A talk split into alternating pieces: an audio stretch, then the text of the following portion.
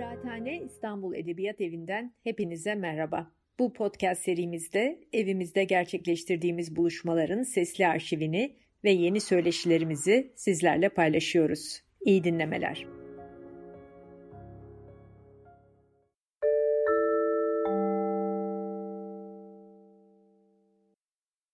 Ee, bugün ben size hayatın içinden, yaşanmışlıktan e, ve e, deneyimlerden yola çıkarak bir konuşma yapacağım. Bir deneyim paylaşımı gibi olacak konuşmam. Öncelikle bunu belirtmek istedim. Ee, konuşmamda size e, uluslararası literatürde zorla kaybetme ama Türkiye'de bizim kullandığımız şekliyle gözaltında kaybetmelerle ilgili bilgiler vermeye çalışacağım. Öncelikle e, gözaltında kaybetmenin e, bir insana karşı işlenebilecek en ağır suç olduğunu söyleyerek başlamalıyım konuşmama. E, bu suç yalnızca e, hedef aldığı kişinin değil, e, onun ailesinin e, ve toplumun bütün değerlerine yönelmiş bir saldırıdır. Dolayısıyla bireysel etki yaratmaz, toplumsal etki de yaratır. Bu açıdan yalnız kaybedileni, kaybedilenin ailesini değil, tüm toplumu ilgilendiren ağır bir suçtur. Ee, buna işaret etmek istiyorum. Peki nedir zorla kaybetme ya da gözaltında kaybetme? Gözaltında kaybetme aslında oldukça karmaşık bir e, suç tipidir. Hatta uluslararası hukukta bu yüzden e, nevi şahsına münhasır suç kategorisindedir. Ama ben size onu basit bir şekilde anlatmaya çalışayım. E, gözaltında kaybetme eğer bir kişi devletin güvenlik güçleri tarafından gözaltına alınmış ve sonrasında bu gözaltına alınma fiili ve gözaltına alınan kişinin varlığı inkar edilmişse o kişi artık gözaltında kaybedilmiş bir kişidir. Peki ne olması lazım? Bu tanımdan da yola çıkarak şunu söylemeliyim ki devletin mutlaka bu fiile bir dahilinin olması lazım. Ee, bu dahillik ya kendi güvenlik güçleri tarafından, kendi görevlileri tarafından bu suçun işlenmesi yoluyla olur veya da göz yumması, desteklemesi yoluyla e, işbirliği yaptığı paramiliter gruplar aracılığıyla da bu iş yapılabilir. Türkiye'de buna örnek olarak Hizbullah tarafından yapılan e, kaybetmeleri söyleyebiliriz. Ama bunu söylerken şunun altını çizmeliyim ki Türkiye'deki gözaltında kaybetmelerin e, tamamına yakını diyebileceğimiz yani %95'in üzerinde diyebileceğimiz kes kısmı bizzat devletin güvenlik güçleri tarafından gerçekleştirilmiştir. Zorla kaybetme karmaşık bir suç tipidir dedim. Neden öyledir? E, çünkü zorla kaybetmeler çoklu ihlaller barındırır.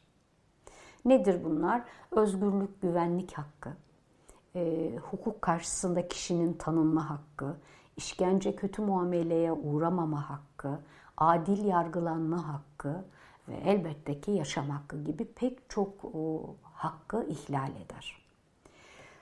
Gözaltında kaybetmeler devam eden suç niteliğindedir.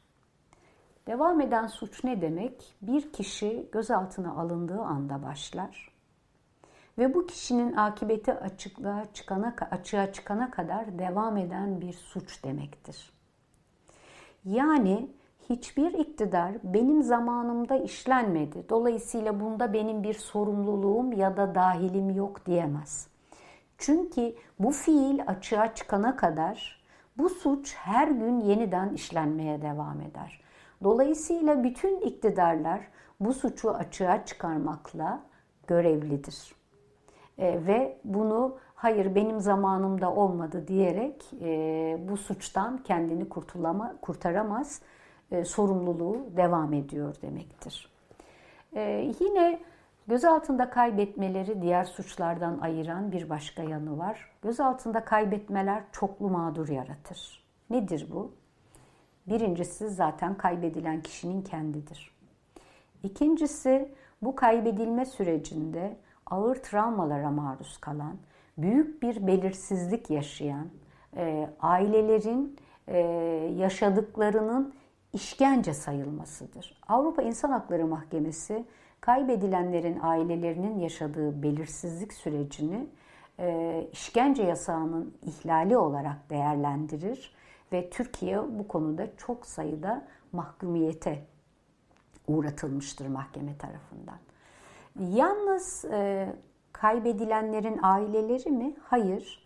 Birleşmiş Milletler Kayıplar Sözleşmesi'nin 24. maddesine göre ailelerle birlikte olan, bu sürece dahil olan, bu sürecin takipçisi olan, örneğin insan hakları savunucuları, adli tıp uzmanları, avukatlar da bu travmanın e, yaşayanların bir parçası olarak değerlendirilir ve bunlar da e, mağduriyetin bir parçası olur. Yani şimdi ben burada en az üç tane mağdur saydım bu suçtan.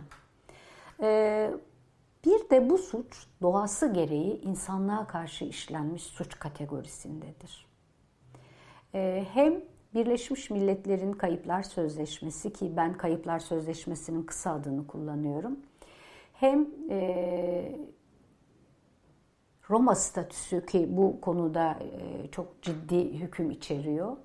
Hem Inter-Amerikan e, Sözleşmesi e, ve bunun gibi pek çok sayıda uluslararası sözleşme ve belge zorla kaybetmeyi bir insanlığa karşı suç olarak tanımlıyor. Hatta Inter-Amerikan İnsan Hakları Mahkemesi 2004 yılında aldığı bir kararla e, zorla kaybedilmeyi hiçbir koşula bağlamaksızın e, insanlığa karşı suç olarak e, kabul etti ve hükme bağladı. Dolayısıyla zorla kaybetmeden ya da gözaltında kaybetmeden bahsettiğimiz zaman insanlığa karşı işlenmiş bir suçtan da bahsediyoruz.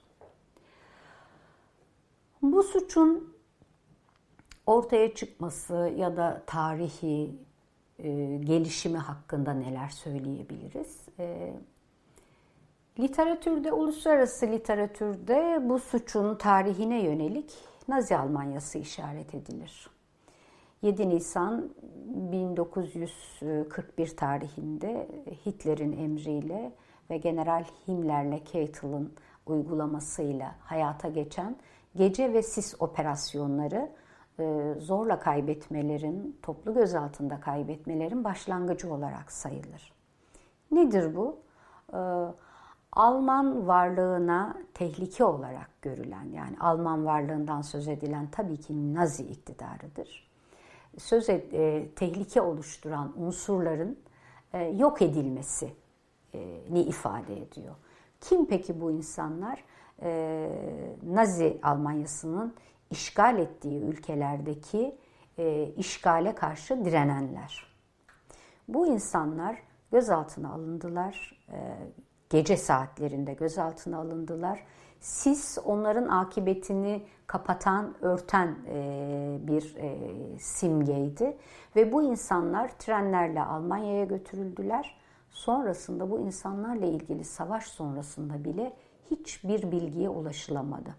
Çünkü bu insanlar isimleriyle kaydedilmedi, ailelerine bilgi verilmedi. Onlar kayıtlara yalnızca Almancanın gece ve sis e, sözcüklerinin baş harfleri olan iki N harfiyle geçtiler.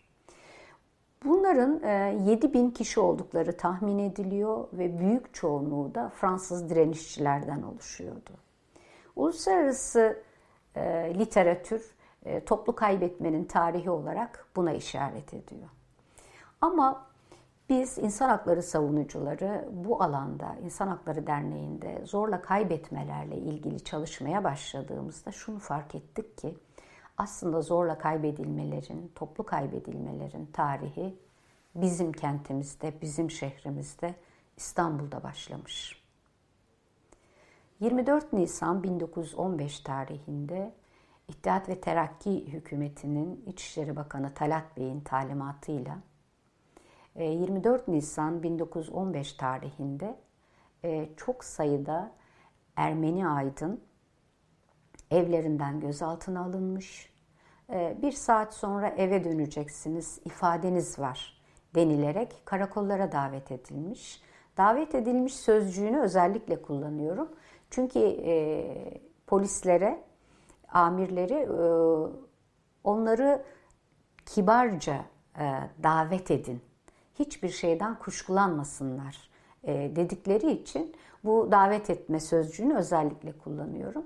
Bu insanlar karakollara sonra cezaevine götürülmüşler ve ertesi günde bir kısmı Ayaş'a bir kısmı Çankırı'ya özel trenlerle götürülmüşler. Ee, içlerinde kimler var? Ee, Ermeni toplumunun ve tabii ki Osmanlı toplumunun gerçekten en parlak aydınları, siyasetçileri, e, hatta milletvekilleri var. 24 Nisan'da başlayan bu süreç daha sonra da devam etmiş ve bu insanlar 250 kişiye ulaşmış. Bu 250 kişiden 174 tanesi bir daha asla geri dönmemiş. Bir mezar taşları bile olamadan yok olup gitmişler. Ee, bu anlattığım aslında daha sonra işte e, Birleşmiş Milletler'in metinlerinde, uluslararası metinlerde zorla kaybetmeler tanımına birebir uyuyor. Ya o yüzden biz şunu fark ettik ve sıklıkla dile getiriyoruz ki zorla kaybetmelerin tarihi Nazi Almanyası'ndan önce bizim topraklarımızda İstanbul'da, Osmanlı'da yaşanmıştır diyoruz. Ee, bu toplu kaybetmelerle ilgili bir parantez olarak bunu anlattım.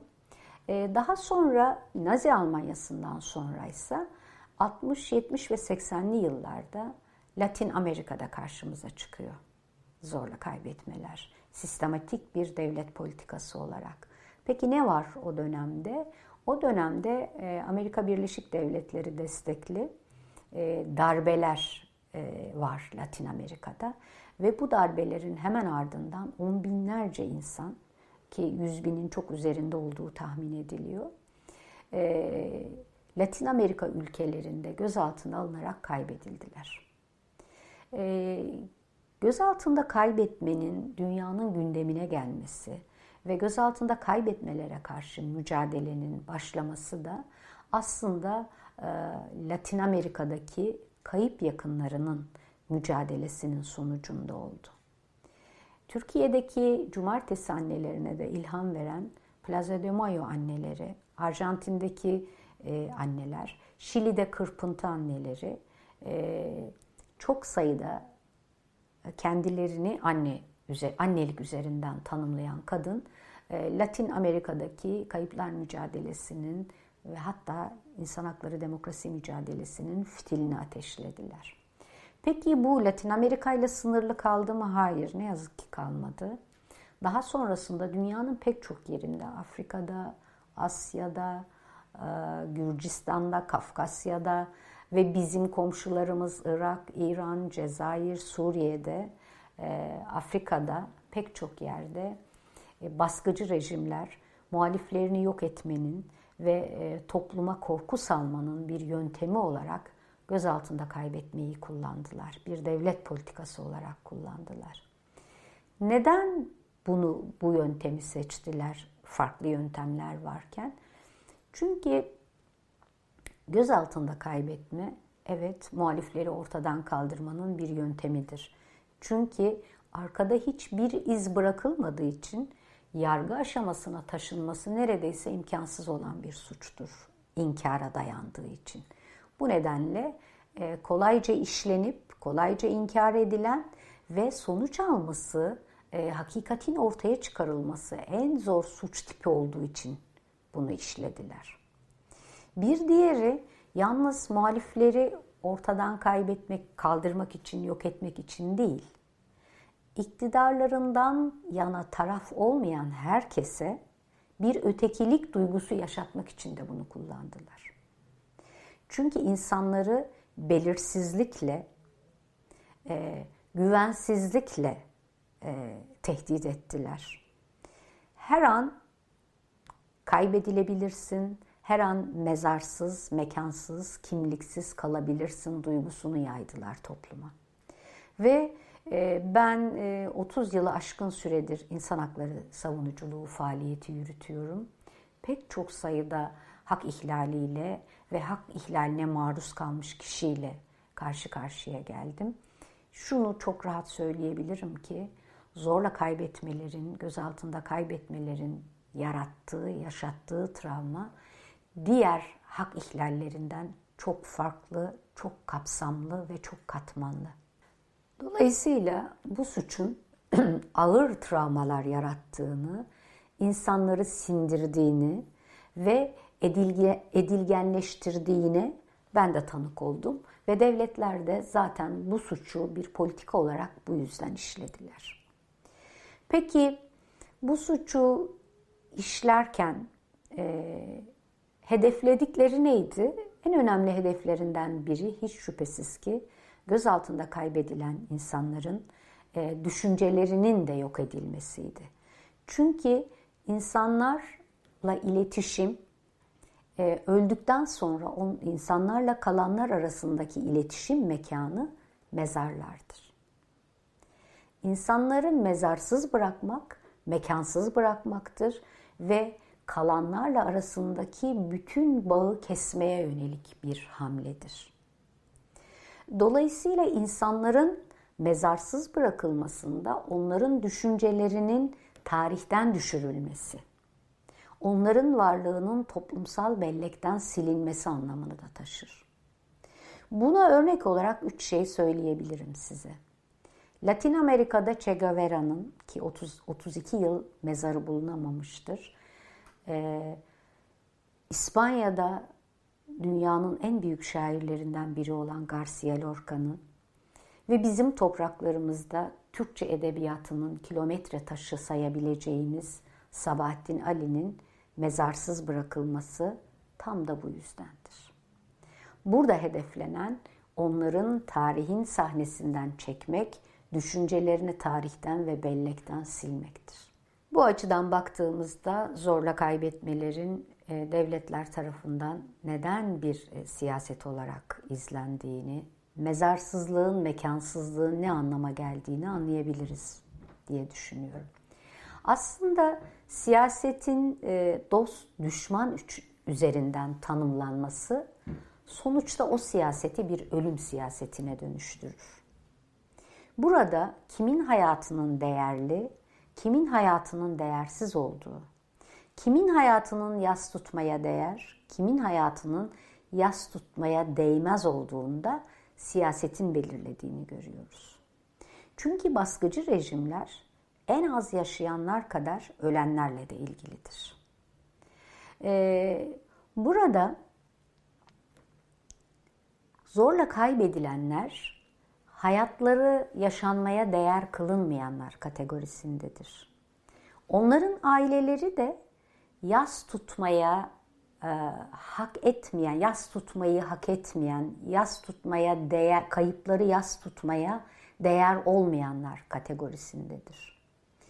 Mezarsızlık aslında bütün kadim inançların e, reddettiği bir şeydir. Çünkü bütün kadim inançlar e, ölüsüne e, inançları doğrultusunda ritüellerle toprakla buluşturmayı ister ve e, onların toprakla buluşmadığı zaman e, ruhlarının huzura ermeyeceğini düşünür. Bu nedenle mekan ölüm için, ölü için mekan önemlidir. İşte egemenler kendileri gibi olmayanları, hatta kendi iktidarlarına tehlike olarak gördüklerini değersizleştirmek için de bu yola başvururlar. Oysa ki dediğim gibi bütün inançlar, bütün kadim insanlık değerleri bize şunu söyler ki ölüm herkese eşitler. Ölümden sonra insan yalnızca insandır. Ee, burada bu kadim değerlerinde ağır biçimde ihlal edildiğini, çiğnendiğini görüyoruz. Peki bu mezarsızlık, mekansızlık bugüne özgü bir şey mi? Hayır, bugüne özgü değil yalnızca tabii ki. Mezarsızlık, yas tutma hakkına yönelik e, antik Yunan'a gidebiliriz. Tragedyalara gidebiliriz. Yakarıcılara, Antigone'ye, e, Troyalı kadınlara gidebiliriz. Şimdi bu konuşmayı dinleyenler şunu düşünebilir. Yani e, tarih üzerinden konuşuyorsak eğer e, tragedyalar e, ele alınabilir mi? Ben Heidegger gibi düşünüyorum. Heidegger diyor ki e, tragedyalar aslında tarihin özüne ilişkindir. Ben mealen söylüyorum bunu. Ben de öyle düşünüyorum. Tragedyaların, efsanelerin aslında yaşanmışlıkların ifadesi olduğunu düşünüyorum. Ve bu nedenle de bize e, tarihsel de diyebileceğimiz bir perspektif sunuyorlar. Peki ne var burada? Yas tutma hakkı, yas tutma hakkını bu tragedyalarda, yas tutma hakkı, e, ölüye saygı gösterme, onu defnetme ve mezarsızlık siyasetine karşı çıkma. E, bunun için mücadele etme e, iyi anlatır bu tragedyalar. E, Antigone savaşta ölen ki savaşanlardan biri amcası biri kardeşidir ve Antigone'nin kardeşlerinden biri amcasıyla birlikte yani Muktedir'le birlikte savaşmıştır. Ve bu savaşı kaybeden kardeş cezalandırılmak için de, gömülmesine izin verilmemiş e, doğanın e, onu yok etmesine terk edilmiştir. Antigone amcasına e, bunun bir haksızlık olduğunu, savaşı kazanan kardeşi için büyük kutlamalar yaptığını ama bu kardeşinin de en azından defnedilmeyi hak ettiğini söylediğinde amcası ona hayır ikisi bir olamaz, diğeri düşman der. Antigone de der ki ölümün kendi kuralı vardır. Ölüm insanları eşitler. Ee, buradan yola çıkarak bu tragedya uzun ve Antigone bütün e, bedelleri e, ölmeyi de göze alarak kardeşinin defnedilmesi için mücadele eder ve bunu sağlar. Aslında mezarsızlığın, mekansızlığın, yas tutmanın, tutmamanın tarihinin e, insanlıkla birlikte olduğunu belki görüyoruz. Yani tragedyalar da bize bunu gösteriyorlar. Biz bugün antik Yunan'da yaşananların benzerini kendi topraklarımızda yaşadık. İnsanların kaybedilmesi, mezarsız, mekansız bırakılması bugün hala devam eden bir siyaset bizim topraklarımızda. Bakın Garzan'daki mezarlıkta onlarca e, mezardan kemikler taşındı. Bugün getirildi ve Beykoz'da bir kaldırımın altında plastik kutularda gömülü olarak bekletiliyor. Oysa o kemikleri aileleri var, anneleri var, eşleri var, sevgilileri var, kardeşleri var. O kemikler bugün Beykoz'da insanların üzerinden geçtiği bir kaldırımın altında tutuluyor. Bu yalnızca e, sıradan bir siyaset olarak düşünülmemeli. Bu siyaseten sıradan bir e, cezalandırma yöntemi olarak düşünülmemeli. Bu insanlığın inkarı olarak düşünülmeli ve hangi görüşten olursak olalım buna karşı çıkılmalı. Bu, bu mezarsızlık siyasetine karşı çıkmak aslında bizi insan var eden yanımız olmak zorundadır. Bunun için zorla kaybetmeler, e, mezarsızlık siyaseti, yasın engellenmesi siyaseti aslında insanlığın inkarı siyasetidir. Ve herkesin kendini insanım, insanım diyen herkesin bu siyasete karşı çıkması gerektiğini düşünüyorum ben. Peki zorla kaybetmelerin tarihi dedik bu topraklarda yazıldı. Sonrasında neler oldu? Aslında Cumhuriyet'in e, işte Osmanlı'dan devralan e, muhalifi öldürme, yok etme siyaseti ne yazık ki Cumhuriyet döneminde de devam etti. Ben yalnızca zorla kaybetmeler açısından konuşuyorum. O bölümü anlatacağım. 1936 yılında en örgütlü işçilerin en örgütlü olduğu alan olan tütün işçilerinin örgütü, Tütün Teali Cemiyeti'nin kurucusu ve aynı zamanda e, Türkiye Komünist Partisi üyesi Salih Bozışık gözaltına alındı ve kaybedildi. Bundan sonra 1948 e, yılında e, Türkçe edebiyatının kilometre taşı dediğimiz benim de okuru olduğum Sabahattin Ali gözaltında kaybedildi.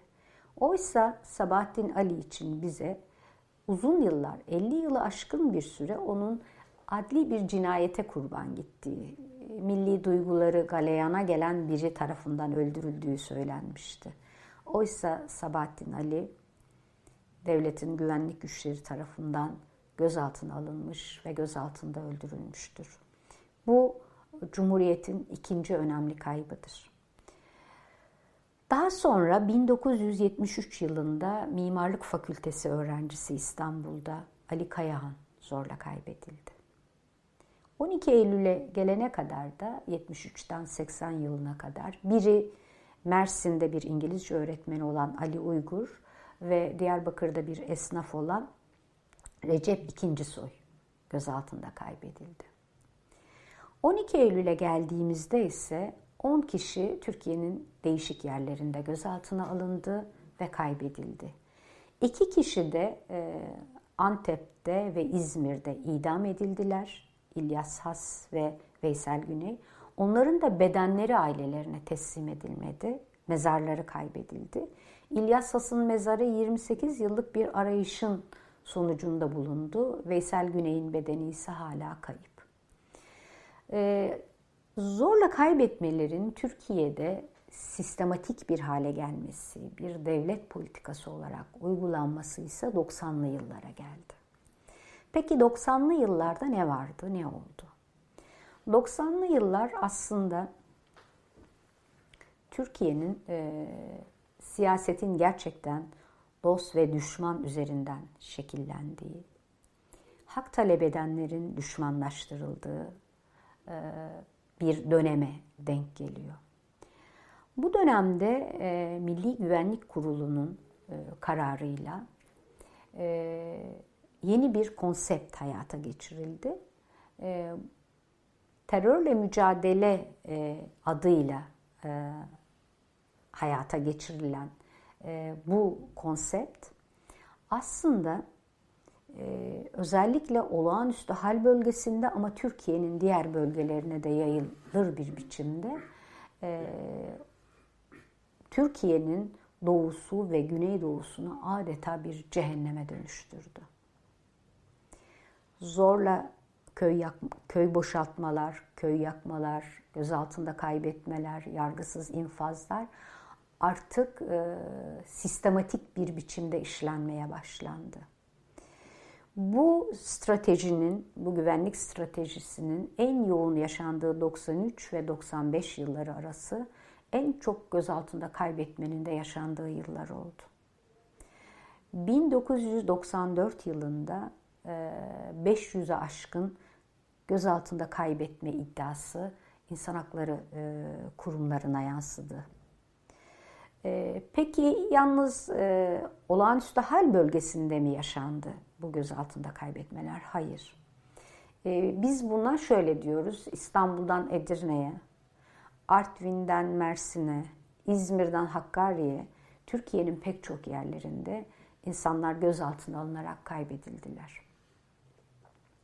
Bu kaybetmeler yaşanırken, e, üstelik sistematik ve yoğun bir biçimde yaşanırken ne yazık ki e, toplumu e, büyük bir, derin bir sessizlik kapladı. Bu yaşanan ağır suça, bu yaşanan ağır hak ihlali karşısında herkes sustu. Yalnız insanlar mı sustu? Hayır. Hayır kaybedilen insanların, hakları ihlal edilen insanların haklarını korumakla görevli yargı sustu. Yargı sistemi sustu. Ee, bilgi üretme, e, etik bilgi üretme ve bunu paylaşmakla görevli akademi dünyası sustu. Ee, gerçeği kamuoyuna taşımakla görevli basın sustu. Yani ülkede bir cehennem yaşanırken, yüzlerce insan kaybedilirken, örneğin İstanbul'da kaybedilenlerin sayısı 42'dir. 1994 yılında İstanbul'da 14 kişi gözaltında kaybedilmiştir. Bütün bunlara rağmen sanki hiç bu suç yaşanmamış, sanki bu insanlar hiç kaybedilmemiş gibi yansıdı. İşte bu ortamda dediğim gibi İstanbul'da gözaltında kaybetmelerin bir e, merkeziydi.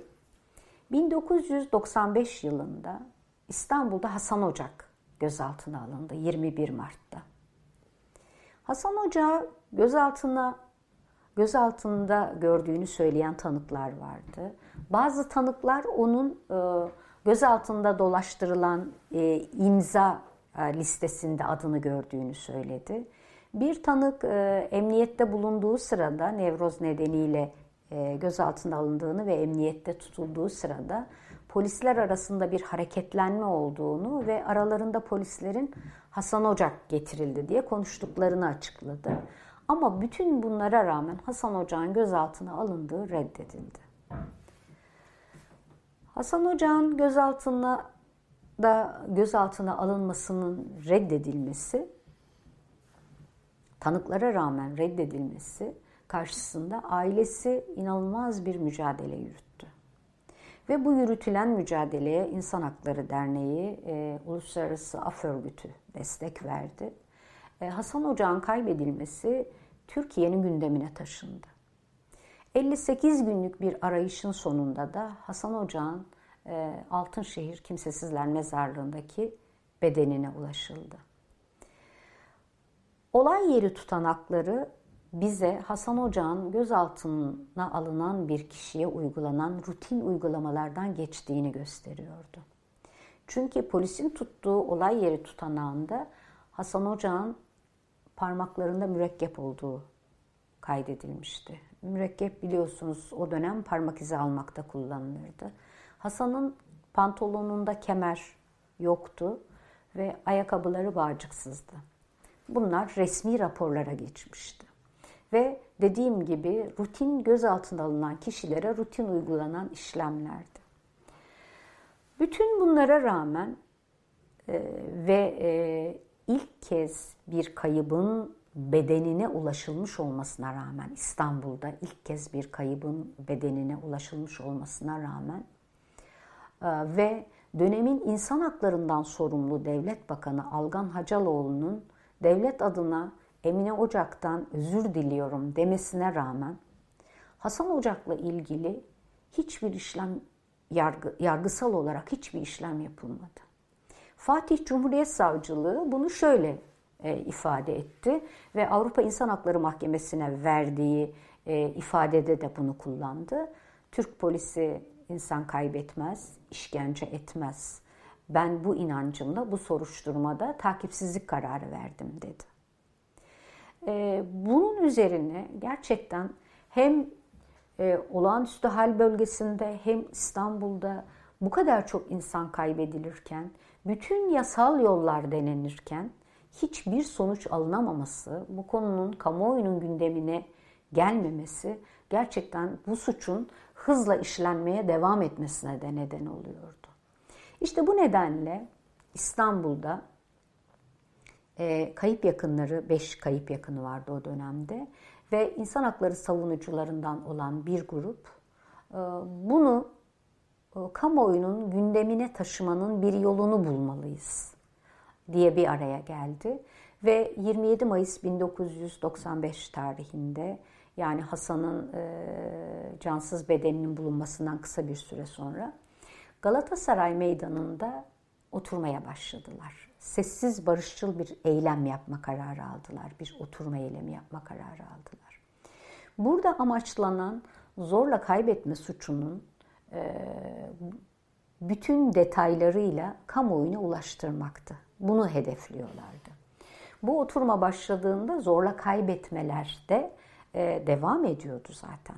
E, bu eylemin başlamasıyla birlikte aslında e, kamuoyu o güne kadar İnsan Hakları Derneği 1992 e, yılında bir kayıplara son diye kampanya yürütmüştü. Ve bu konuda duyarlılık çağrısı yapıyordu.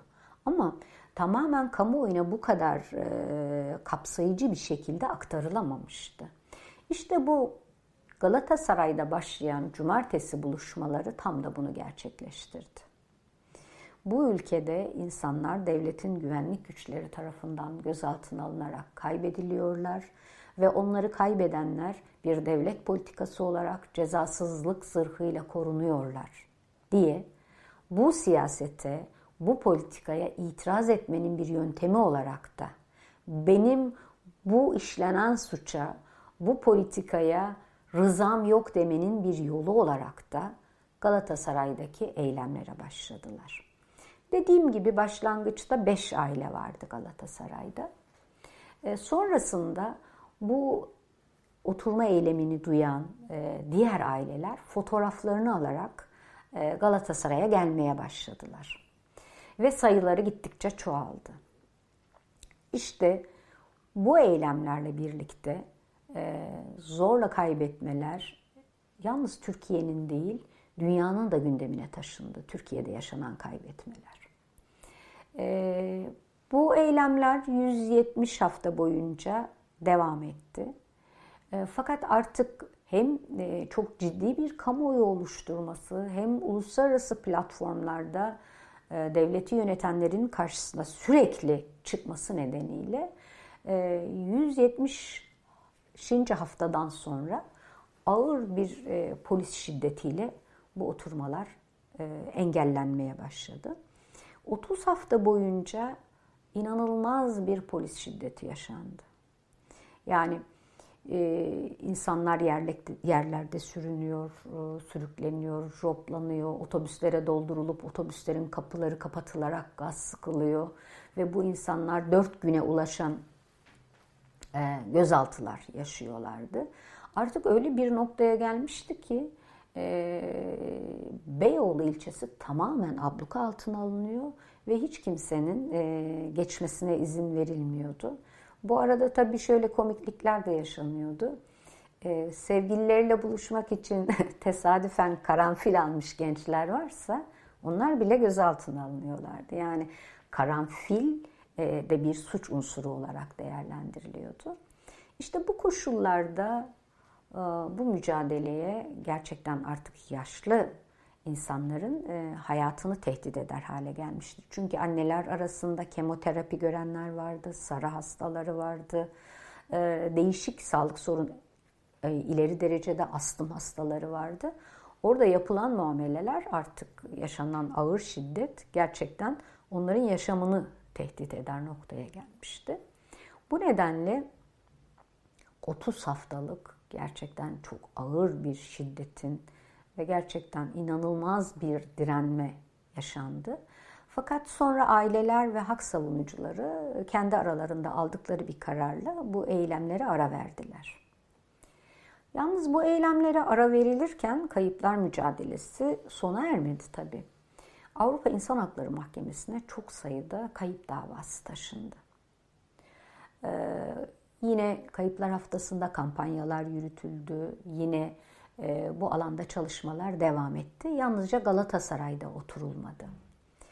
E, fakat e, 2000'li yıllara geldiğimizde e, özellikle 2007 yılındaki başlayan Ergenekon soruşturmaları kapsamında e, yargılanan kişilerin ya da yargılanacak olan kişilerin arasında e, bizim Galatasaray Meydanı'nda kayıplardan sorumlu olduğunu söylediğimiz insanlar da vardı. Çünkü Galatasaray'daki buluşmalarda e, şöyle bir yöntem izlenirdi. Bu oturmalar sessiz, her hafta bir kaybın hikayesi anlatılır. O kişinin nasıl gözaltında kaybedildiği ve bu kaybetme suçuna iştirak eden e, faillerin ve sorumluların da isimleri söylenirdi. İşte bu isimlerden bazıları bu Ergenekon e, kapsamındaki yargılamalarda gündeme gelen kişilerdi. Mesela Levent Ersöz gibi, General Levent Ersöz gibi, e, Hasan Atilla Uğur gibi, Levent Göktaş gibi çok sayıda isim vardı. E, bunun üzerine biz evet o dönemde şunu farkındaydık hem kayıp yakınları hem hak savunucuları olarak. Ergenekon yargılamaları bir e, demokrasiye dönük bir işlem değildi. Bunun çok net farkındaydık. Bu yargılamaların e, işte devletin iddia ettiği gibi ya da iktidarın iddia ettiği gibi bir bağırsakları temizleme operasyonu değildi. Bu orduyla iktidar arasındaki bilek güreşi idi. İktidarın devletin tüm organlarına hakim olma arzusunun bir sonucuydu. Ama biz buradan acaba zorla kaybetmelere karışmış kişilerin gündeme getirerek onların işlediği bu insanlık suçları nedeniyle yani Ergenekon kapsamında değil de işledikleri insanlığa karşı suçlar nedeniyle yargılanmalarını sağlayabilir miyiz diye 31 Ocak 2009 tarihinde tekrar Galatasaray'da oturmaya başladık. Bu öneri bize kayıp ailelerinden geldi. İnsan Hakları Derneği'ne geldi. Ve İnsan Hakları Derneği Genel Merkezi de bir karar alarak hem İstanbul'daki oturmaların başlamasını hem buna ek olarak Diyarbakır'da pardon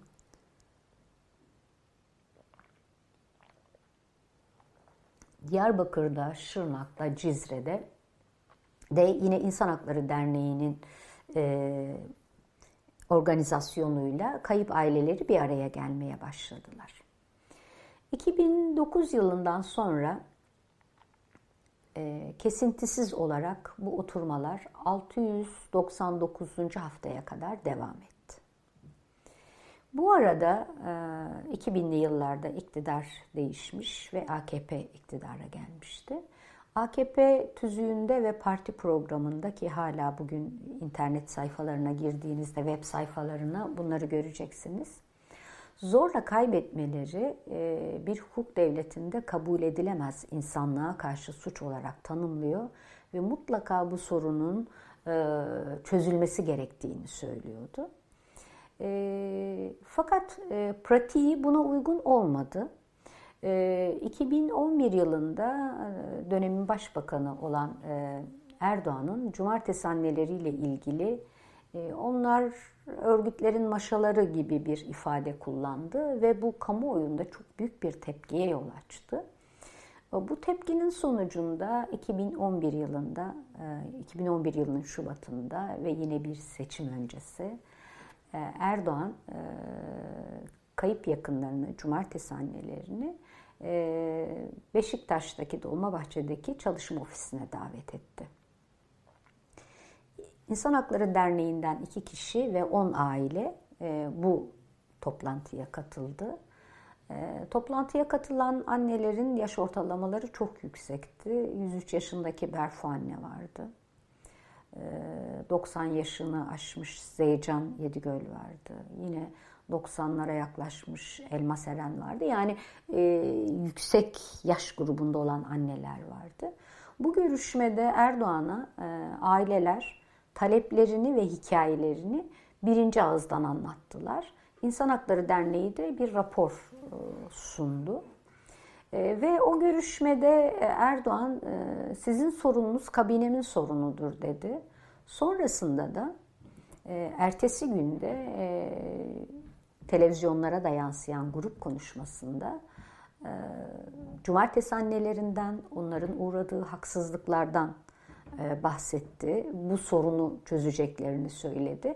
Hatta öyle bir ortam oluştu ki e, AKP'li siyasetçiler e, Erdoğan'ı gözyaşları içinde dinlediler. Erdoğan da zaten gözyaşlarını tutamadı. Böyle bir ortamda cumartesi annelerinin sorunlarının çözüleceğine dair bir konuşma yapıldı.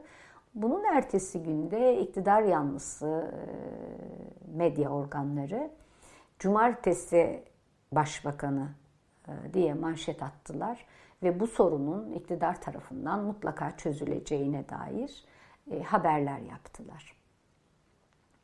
İşte bu dönemde e,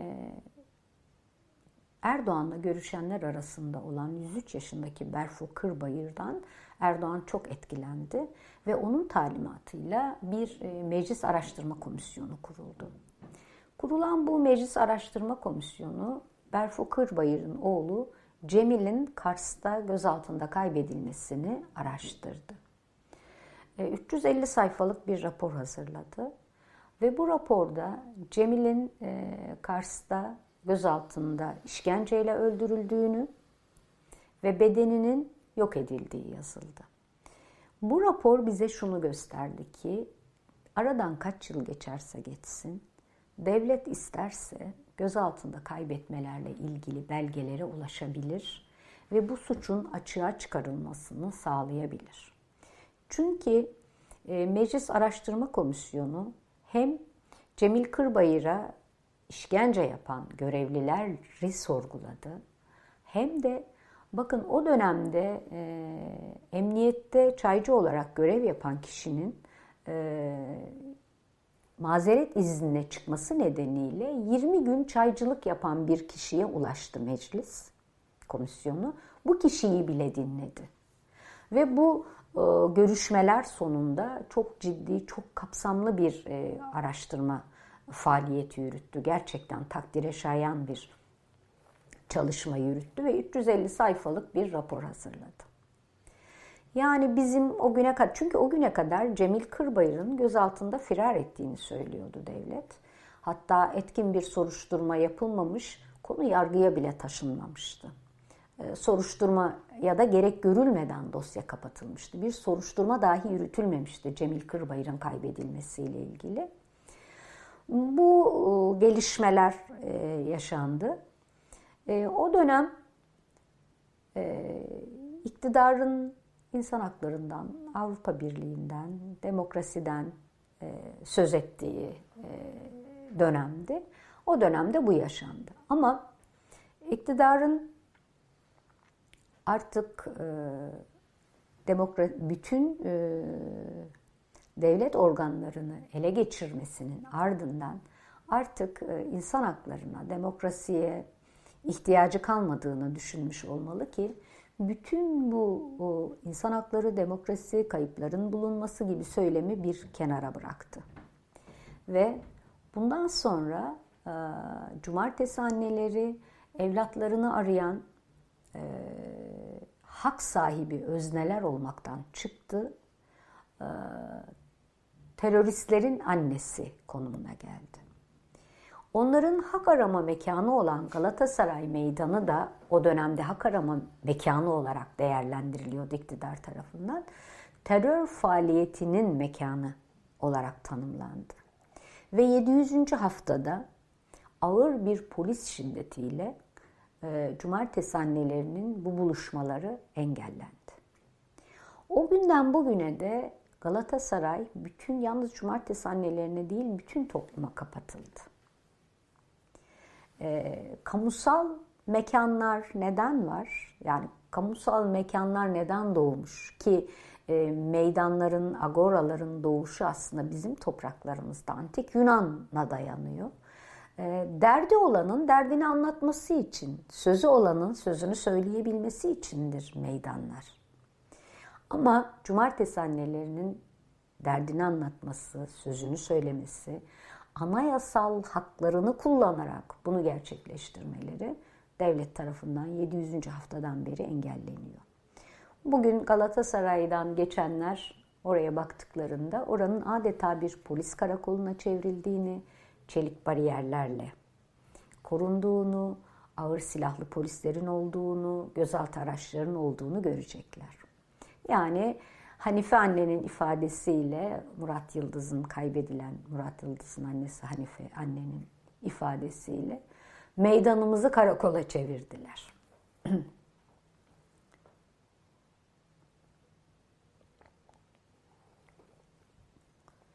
700. haftadan sonra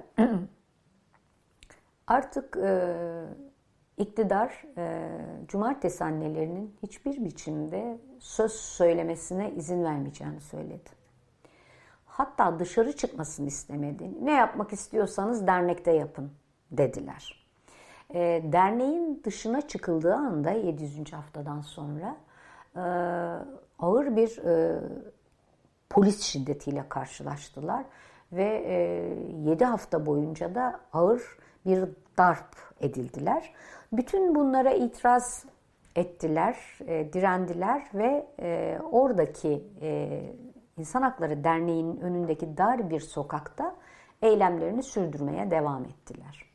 O mekan e, düşünce ve ifade özgürlüğü açısından uygun bir mekan değil. Çünkü e, kapalı bir mekan. Yani kamuya derdinizi anlatmak istediğiniz insanlara ulaşacağınız bir mekan değil.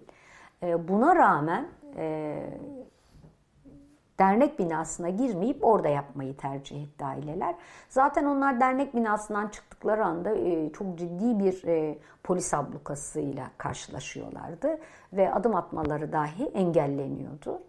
Sonra pandemi koşulları geldi. Pandemi koşullarında da e, hem katılımcıların yaşlı olması hem insanların 3-4 araç değiştirerek gelmeleri, bu eyleme gelmeleri nedeniyle sosyal medya üzerinden e, devam ediyor e, bu etkinlik. Şimdi cumartesi anneleri evet kayıplarla ilgili mücadelesinde ısrarcı. E, çünkü onlar bunu yalnızca kaybedilenleri aramanın bir yolu yöntem olarak görmüyorlar. Onlar bunu bu ülkenin demokratikleşmesinin, bu ülkenin insan haklarına, hukukun üstünlüğüne ulaşmasının e, bir yolu yöntemi olarak da görüyorlar. Diyorlar ki bizim çocuklarımız artık kaybedildiler. Onlar geri gelmeyecek ama hiç değilse başkalarının çocukları kaybedilmesin. Bunu söylüyorlar. Şimdi cumartesi annelerinin aslında mücadelesi e, bize şunu gösteriyor. E, onlar bu mücadeleyi yürütmek zorunda kaldılar. Çünkü bir vatandaş olarak, bir yurttaş olarak hiçbir haklarını kullanamadılar. Ee, onların haklarını kullanmalarını sağlamakla görevli yargı bu iş, bu görevini yerine getirmedi. Ee, bakın e, binlerce kayıptan söz ediyoruz. İnsan Hakları Derneği'nin kayıtlarına göre tespit edilebilen 940 tane kayıp var. Ama bu sayı gerçeği yansıtıyor mu? Bana sorarsanız hayır yansıtmıyor.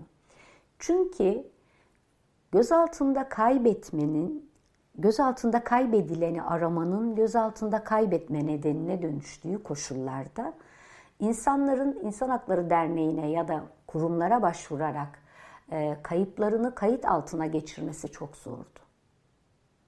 E, ben size şunu örnek vereyim. Bulut ailesi kaybedilen bir yakınını ararken dört kişinin daha kaybedilmesi ile karşı karşıya kaldı. Yani bu nedenle insanlar e, kayıplarını düzgün bir şekilde kayıt altına alamadılar. Bu sayının çok daha fazla olduğunu düşünüyorum ben açıkçası. Ayrıca e, kayıp yakınları hukukun işletilmesi için başvurdukları zaman yargıya, savcılıklara bir cezasız kaybetmeler zaten cezasızlıkla bağlantılıdır.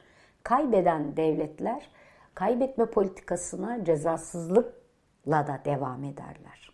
Türkiye'de binlerce, yüzlerce insan kaybedilirken e, yalnızca 15 dava mahkemeye taşınabildi. E, diğer başvurular e, soruşturma aşamasında kapatıldı. Ee, ve soruşturmalar da adeta zaman aşımına terk edildi. Savcılığın tozlu raflarında zaman aşımına terk edildi.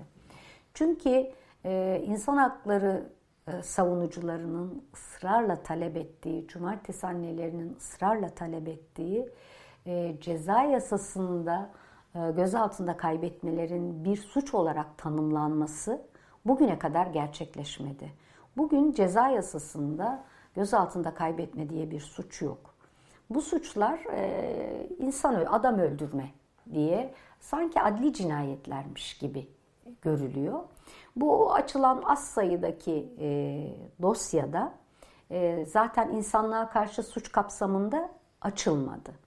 Ama daha da önemlisi yüzlerce dosya hiç mahkemeye bile gelemeden, kovuşturma aşamasına bile gelemeden takipsizlikle kapandı.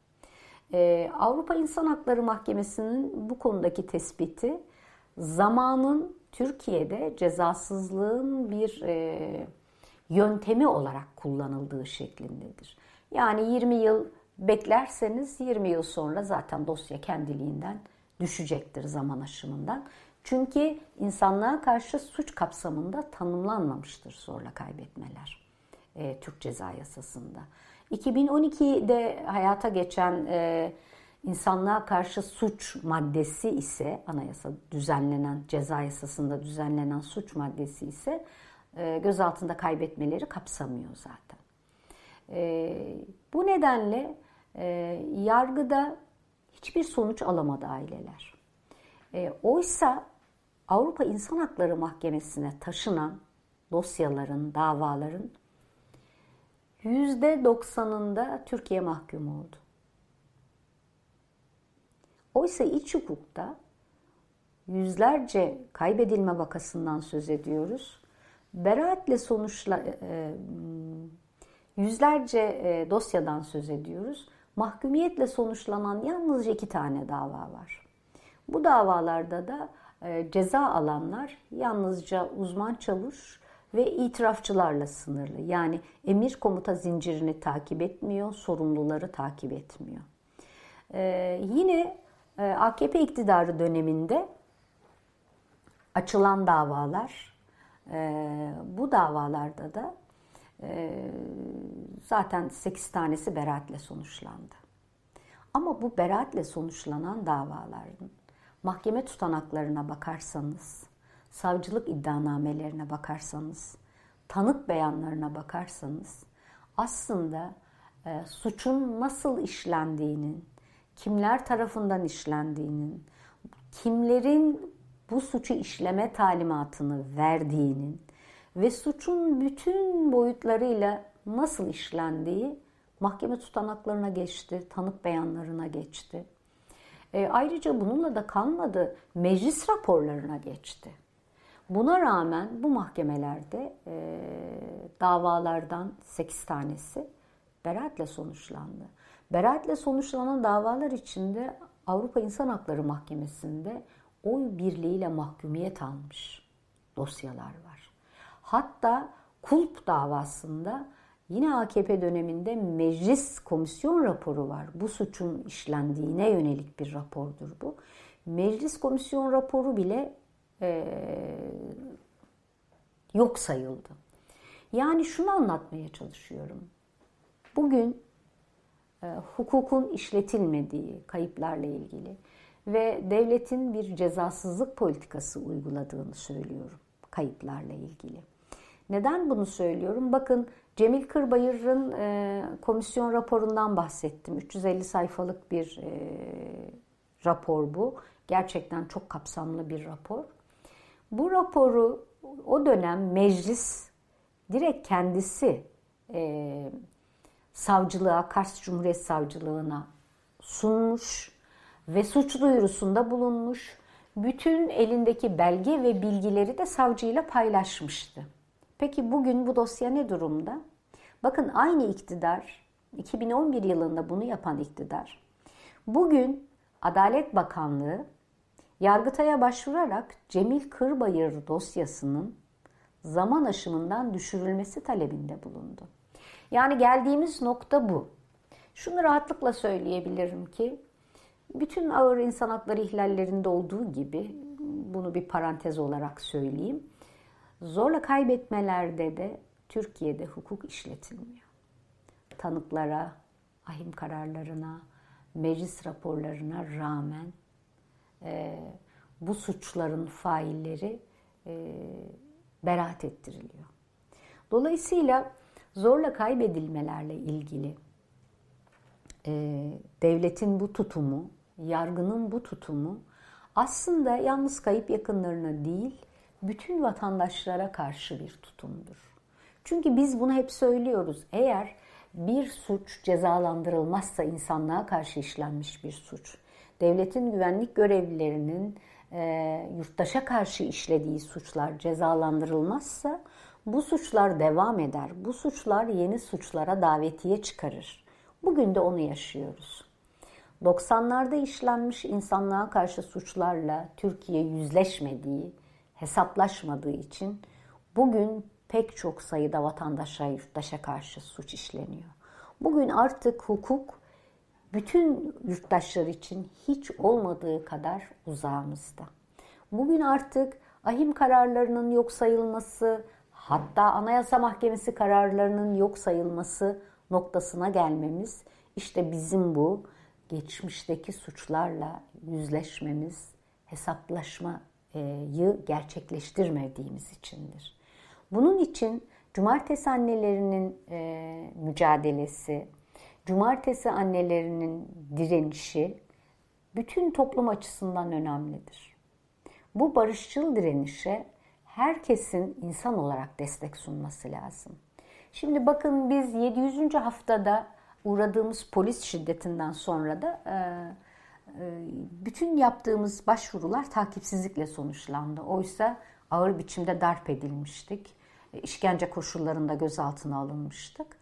Buna rağmen bütün başvurularımız sonuçsuz bırakıldı. Ama 700. haftada gözaltına alınan 46 kişi için bugün toplantı ve gösteri yürüyüşleri yasasını ihlal ettikleri gerekçesiyle haklarında dava açıldı. Bu davanın ilk duruşması da 25 Mart'ta gerçekleşti. Ee, şimdi artık yargı e, hak talep eden, özgürlük talep eden insanların haklarını korumak yerine adeta onlar onları cezalandırmanın bir aracına dönüşmüş durumda. Bu yargılamalar sırasında kayıp yakınları mahkeme heyetine şunu sordu. Dediler ki ya bizi yargılıyorsunuz. Peki ne zaman bizim yakınlarımızı kaybedenler de yargılanacak? Bu adalet neden hiç kayıp yakınlarına ve kaybedenlere gelmiyor sorusunu yönelttiler. E, avukatlarımız bu davanın neden hukuk dışı olduğunu, neden e, bir e, hukuki dayanaktan yoksun olduğunu anlattılar. İki tane çok önemli rapor sunuldu. O, bu bir tanesi eski ahim yargıcı Rıza Türmen'in e, düşünce ve ifade özgürlüğü kapsamında bizim haklarımızın ihlal edildiğine dair. Bir diğeri de yine genç bir akademisyen e, Berke Özenç'in Galatasaray yasağı neden anayasanın ve Avrupa İnsan Hakları Sözleşmesi'nin ihlalidir şeklinde bir görüş, hukuki görüş bildirdi. Bunlar mahkemeye sunuldu. Ee, ama yargının e, gerçekten işlevini görmesi e, hukuka bağlılıkla ilişkilidir. E, yürütmenin etkisine kapalı olmakla ilgilidir. Bugün e, ne yazık ki biz bütün bunları söyleyemiyoruz. E, bu yargılamadan da ne çıkacağını açıkçası bilmiyoruz. Çok da önemsemiyoruz. Biz doğru bildiğimiz, doğruluğuna inandığımız bir şeyi yapıyoruz. Anayasadan gelen, uluslararası sözleşmelerden gelen haklarımızı kullanıyoruz. Bu nedenle de mücadelemizden vazgeçmeye de niyetli değiliz. Ee, bazen e, şu soruluyor, yani neden e, bu mücadelenin bir parçasısın? kayıp yakını değilsin. Bu bana değil. Cumartesi insanların çoğuna sorulan bir şey ama bana da çok sorulan bir şey. Ee, ben neden bu mücadelenin bir parçasıyım? Onu da anlatmak istiyorum. Şimdi İnsan Hakları Derneği'nde e, gönüllü faaliyet gösterdiğim için e, kaybedilenlerin yakınları İnsan Hakları Derneği'ne başvuruyor. Ve ben bu alanda çalıştığım için hem e, kaybedilmelerle ilgili hakikatlere ulaşıyorum. Hem e, ailelerin beyanlarını dinliyorum. Hem olayı araştırınca gerçekle karşı karşıya geliyorum. Yani olaya tanıklık ediyorum. Olaya tanıklık eden kişi faille kurban arasındaki bir yerdedir zaten. Fail her zaman seyirciden susmasını, göz yummasını itiraz etmemesini, kabul etmesini ister. Kurban da seyirciden her zaman e, onun sesini duymasını, ona destek olmasını talep eder. Ben bir insan hakları savunucusu olarak, vicdan sahibi bir insan olarak yerimi kurbandan yana seçtim. Onun sesini duyurmaya, e, e, onun yaşadıklarını görmeye ve bu tanıklığımı anlatmayı seçtim. Bu insan olarak benim sorumluluğum diye düşündüm. E, çünkü bunu asla birilerine yardım etmek için, işte zor durumda kalmış kayıp yakınlarını desteklemek için yapmadım. Bunu kendimi insan olarak hissetmek için, kendimi iyi hissetmek için ve vicdanımı rahatlatmak için yaptım. Yani kendim için yaptım. Dolayısıyla burada benim çok büyük bir işte özveriyle bu işi yapıyor filan gibi konumunda değilim. Ben insanlığıma sahip çıkmanın bir yolu olarak bunu yapıyorum. İyi bir insan olmak için ve kendimi iyi hissetmek için yani kendim için yapıyorum bütün bunları. Dolayısıyla herkese çağrım bu benim. Gerçekten kurban ve fail arasında tercih yapmak durumunda herkes. Ve vicdan sahibi herkes tercihini kurbandan yana yapmak durumundadır. Bizi insan kılan bu tercihimizdir zaten. Ee, dolayısıyla bir hak savunucusu olarak, cumartesi annelerinin bir parçası olarak e, ve bu mücadelenin bir yürütücüsü olarak herkese çağrımdır bu. Ee, kurban ve fail arasındaysanız mutlaka tercihinizi yapmak zorundasınız. Eğer tercih yapmıyorsanız zaten failin yanındasınız.